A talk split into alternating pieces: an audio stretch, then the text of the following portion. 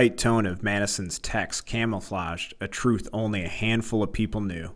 She dreaded returning to Penn for spring semester. But she was going back. She was continuing to put one foot in front of the other, trying to believe that maybe with the next step she would finally feel solid ground. Some semblance of the equilibrium she had known before. At the same time, she couldn't shake the feeling that something had shifted dramatically, something she couldn't quite name. And whatever it was, it had fundamentally changed how she processed the world. Well, welcome to episode two of the Goodreads podcast, Goodreads for a Better Life. And that is an excerpt from Kate Fagan's book called What Made Maddie Run. Now, I'm going to warn you up front that we're going to deal with very mature topics today. This is a story about teen suicide. And it's very heavy topic, but I think it's an important topic to talk about today. This is being recorded uh, right in November of 2020, which we are about seven to eight months into dealing with COVID 19 and all kinds of things in our nation and the mental health issues through this time have continued to rise and soar and really affect people. So I hope that this book can be helpful to us, maybe some of us who are struggling right now and listening, but also that we could help those who are struggling in our lives. And it might give us some thoughts and some ideas um, that we can put into practice. Now, the story revolves around Madison Holleran, who was this incredible young woman. She was a great athlete. She played soccer and ran track, and she ended up getting a Division One scholarship to the University of Penn for track.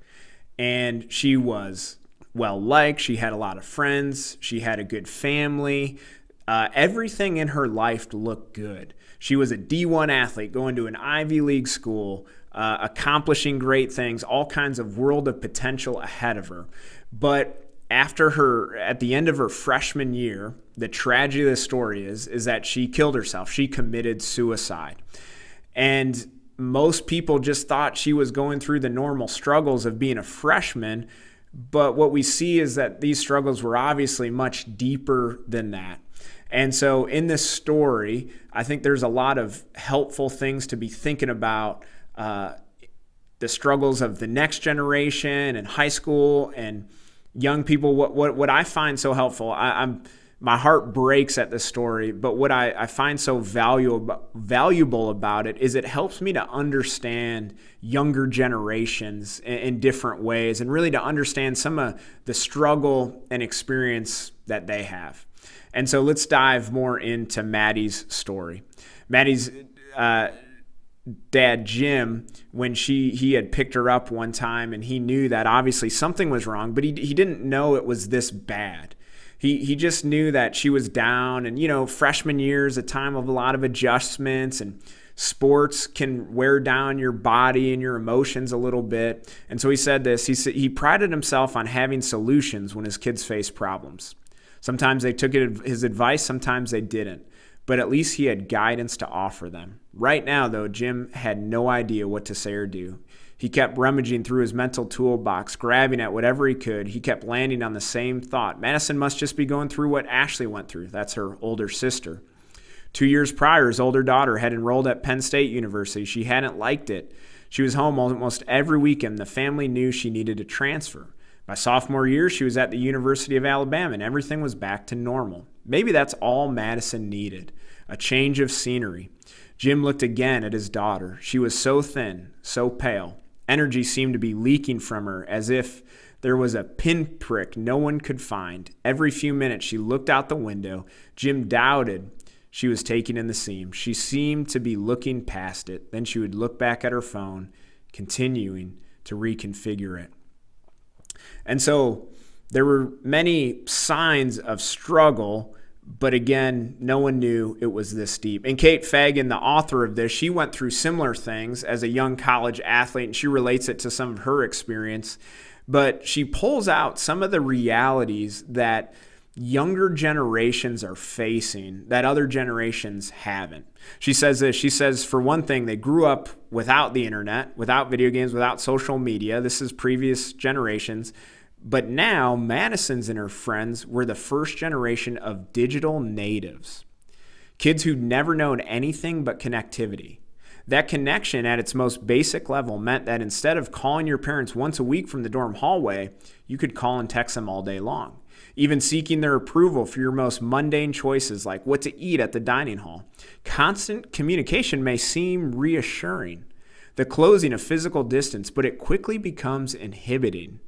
Digital life and social media at its most complex is an interweaving of pl- public and private personas, a blending and splintering of identities unlike any other generations have experienced. And I know that sometimes it's it's easy for uh, the older generation to always look down and bash the younger generation and say they're lazy, they're entitled, they're weak. We had it so much harder. But I want you to open your heart to what this author is saying. And she's saying, look, people, younger people, are facing challenges that humans have not faced before. And so much of it looks good. So, on the one hand, you think, wow, there's this incredible opportunity to connect and we can talk all the time. But one of the things that she's going to point out is that that also restricts growth.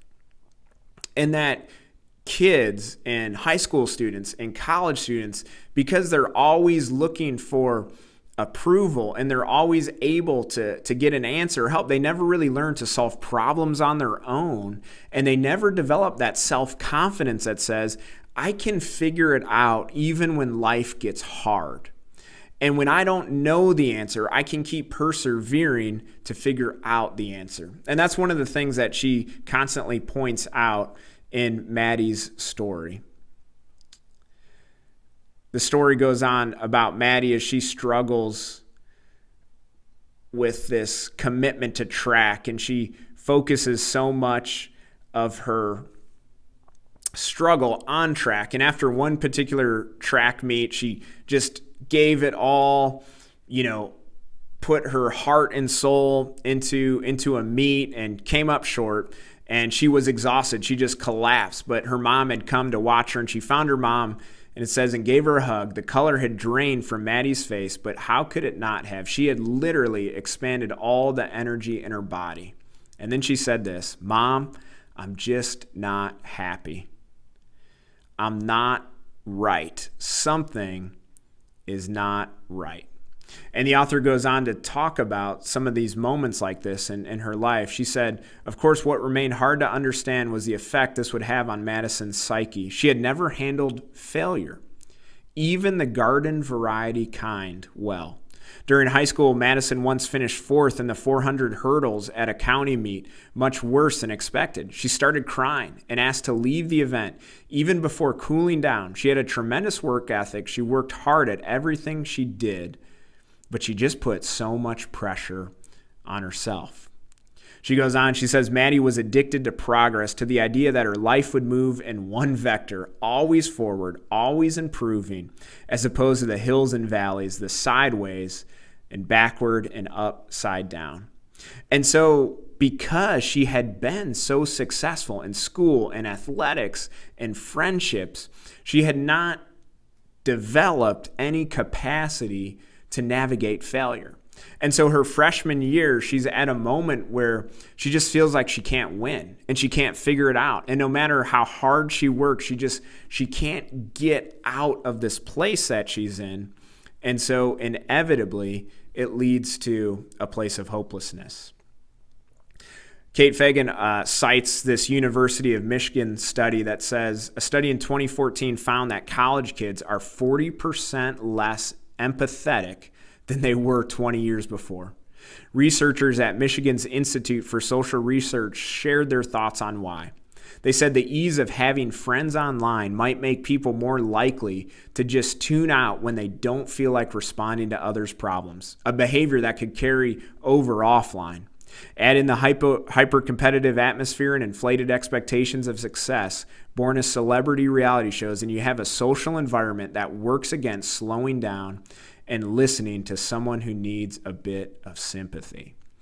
And so, interestingly enough, again, one of the negative effects of social media is that it's making people less empathetic because we can just pick and choose how we want to engage in people's lives and and we can quickly move on where when you're having conversations in person and you're connecting in tangible and physical ways it's much different and I just was shocked by that 40% less empathetic. So, what we have now is young people that are more lost and insecure as ever before that we've seen in documented research. And yet, on the other hand, we also have less empathy, which, if you put those together, is a very, very bad recipe and a great struggle for those in the midst of it. Kate Fagan goes on, she says, everything was in her control, in Maddie's control, except the one thing that wasn't. The pain that embedded itself inside her, somewhere she could not find, no matter how tightly she controlled everything else, it wouldn't go away. Where she may have exerted the most control was in her social accounts, her favorite being Instagram. Unforeseen variables constantly affected her daily game plan, her life at Penn, but she had end to end control over the images that told the story of her life. Even if Madison was not having the college experience everyone told her she could be having and should be having, she could certainly make it seem like she was.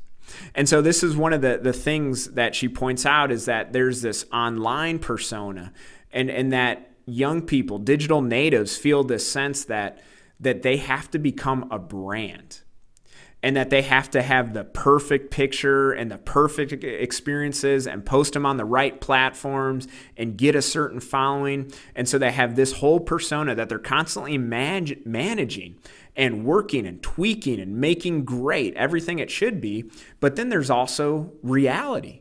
Of, of what they're actually feeling and going through, and they're very, very different. And we're, when you're living in both of those, it becomes a very, very challenging and confusing place to be.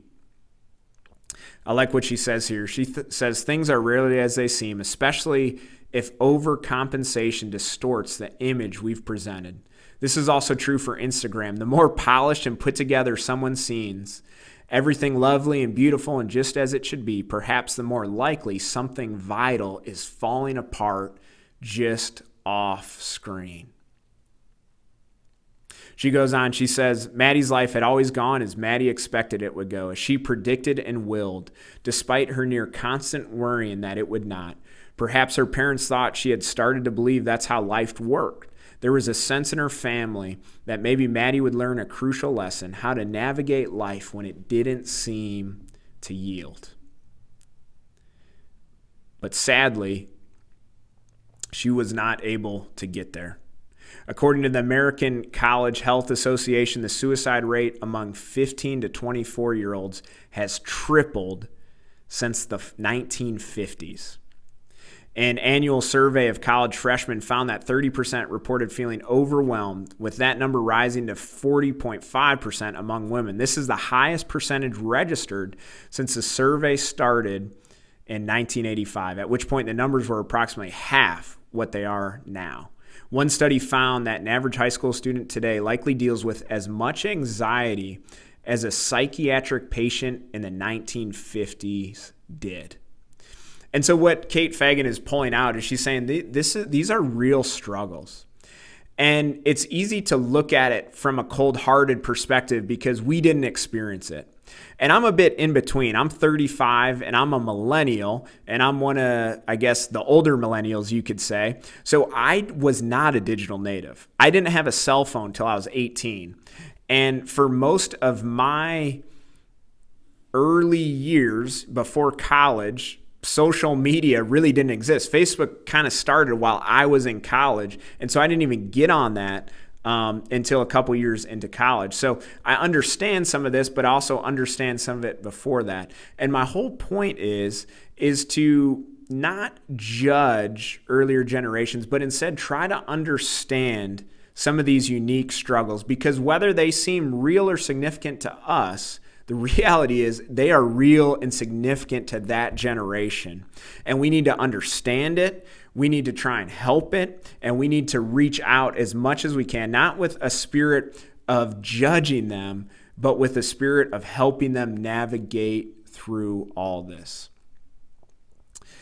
Um, Kate Fagan goes on to, to talk about this whole branding and marketing that, that goes with all of this social media um, presence in our lives. She says everything we do is seen as instrumental towards marketing ourselves for the college admission boards or for the job market or to help us rush a fraternity or sorority or to help us win friends or to help us be more attractive potential partners. You see, the capitalist worldview has infiltrated our psychology and our sense of self worth, and it is toxic.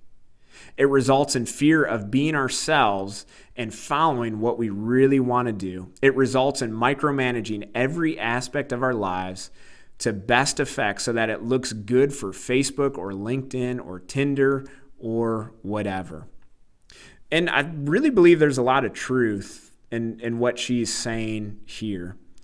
Um, there's a great book that I'll probably do a podcast on in the future called Digital Minimalism by Cal Newport. It talks about how technology and our connectedness to it is, is shaping us in, in a lot of bad ways and also how to uh, fight against that.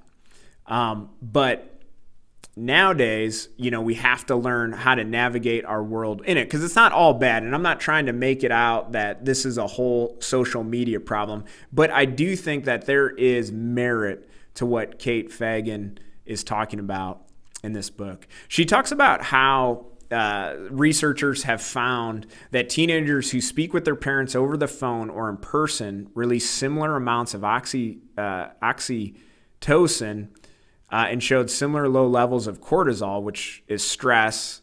Oxytocin is a bonding hormone, indicative of a reduction in stress. Now, listen to this part. In comparison, those who instant message their parents released no oxytocin and had higher cortisol levels um, as if they didn't act, interact at all. Thus, while the younger generation may favor non oral modes of communication, when it comes to providing emotional support, messaging appears comparable to not speaking with anyone at all. So, again, what happens is we, we have this false sense of connection because I'm texting, I'm Facebook messaging, I'm Instagramming, I'm Snapchatting. But the reality is, is it doesn't really create that sense of connection like real connection does when I'm talking when, when the, there's verbal communication taking place, and even better, there's physical interaction. So, again, she's just pointing out some of the dynamics of the story because I think anyone who reads a story is heartbroken by it. And then you just ask yourself this question how could this girl with so much potential, with so much going for her, feel this hopeless? And that's an important thing to realize about suicide and depression is that it doesn't always show up how you would think. Many times we, we, we might think that it's always the person moping around or it's a person that has had some really bad life events, but uh, I've had the privilege of taking different suicide trainings through the military and you know through reading about this through some of our you know pastoral studies and things like that but one of the interesting things to know about those struggling with this is that there's no type of person that's suicidal. In other words, people can look happy, they can be successful, they can have everything going on, and they can be facing this inner struggle. Or on the other hand, they could be what you might expect. They could be moping around, they could be having clear signs, but but the point is is that you see it through the whole spectrum, which is just a great reminder to really try to listen and connect with the people around us. And I want to just encourage all those who are listening today to check in with the people that you're close to and really try to listen, really try to hear what's going on. Because many times, those who are struggling with it, they may not come out right and tell you, hey, I'm thinking about killing myself. Uh, many times they probably won't do that. But if you are trying to listen and follow up and engage and connect at the heart level, there's a much better chance of that conversation happening. Now, the story goes on and it, and it tells uh, about how Maddie ended her life and how it affected her family. And it's just absolutely heartbreaking stuff. But I want to end today by just giving a few thoughts out there. Uh, number one, today, if you're listening and you're struggling, you you are thinking about killing yourself.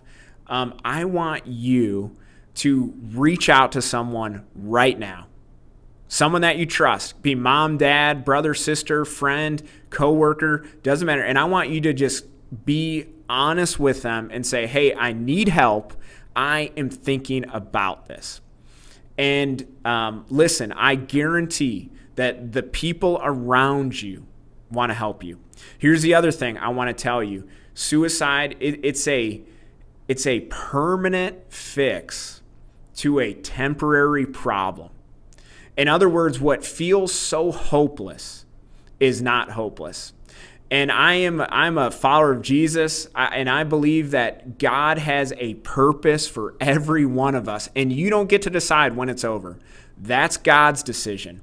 And so I want you to know today you have an eternal purpose. Your life is important. And here's, please hear this if you are struggling at all or have struggled with this. People are not better off without you. I, know many people get to feeling that way. They think, well, uh, they will be happier, they will be better off with. No, suicide creates devastation for generations. I've seen it firsthand.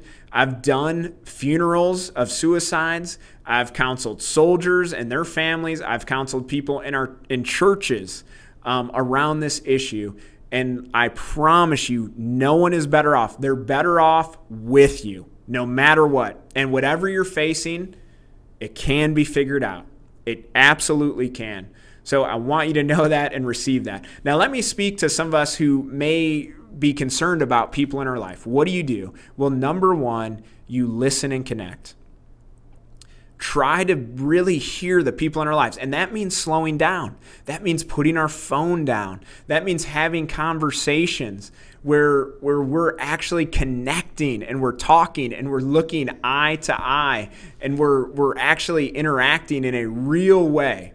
Um, for those of you who maybe have kids at college, I think one great takeaway from this book is call them, talk to them, check in, see how they're doing, and listen to people not to respond, but to understand. Listen to, to hear their story, to, to figure out where they're at, ask questions, pull it out of them, even if it feels like pulling teeth. Now, here's the next thing if you are concerned about someone, it's one of the most important things I learned. If you are concerned about someone and you really think that they may be thinking about killing themselves, ask them directly. This is going to feel a little bit awkward, but don't dance around it, okay? Just say, hey, I'm worried about you. Are you thinking about killing yourself? Don't say, Are you thinking about hurting yourself? Are you thinking about any of it? Say it very, very clearly. Are you thinking about killing yourself?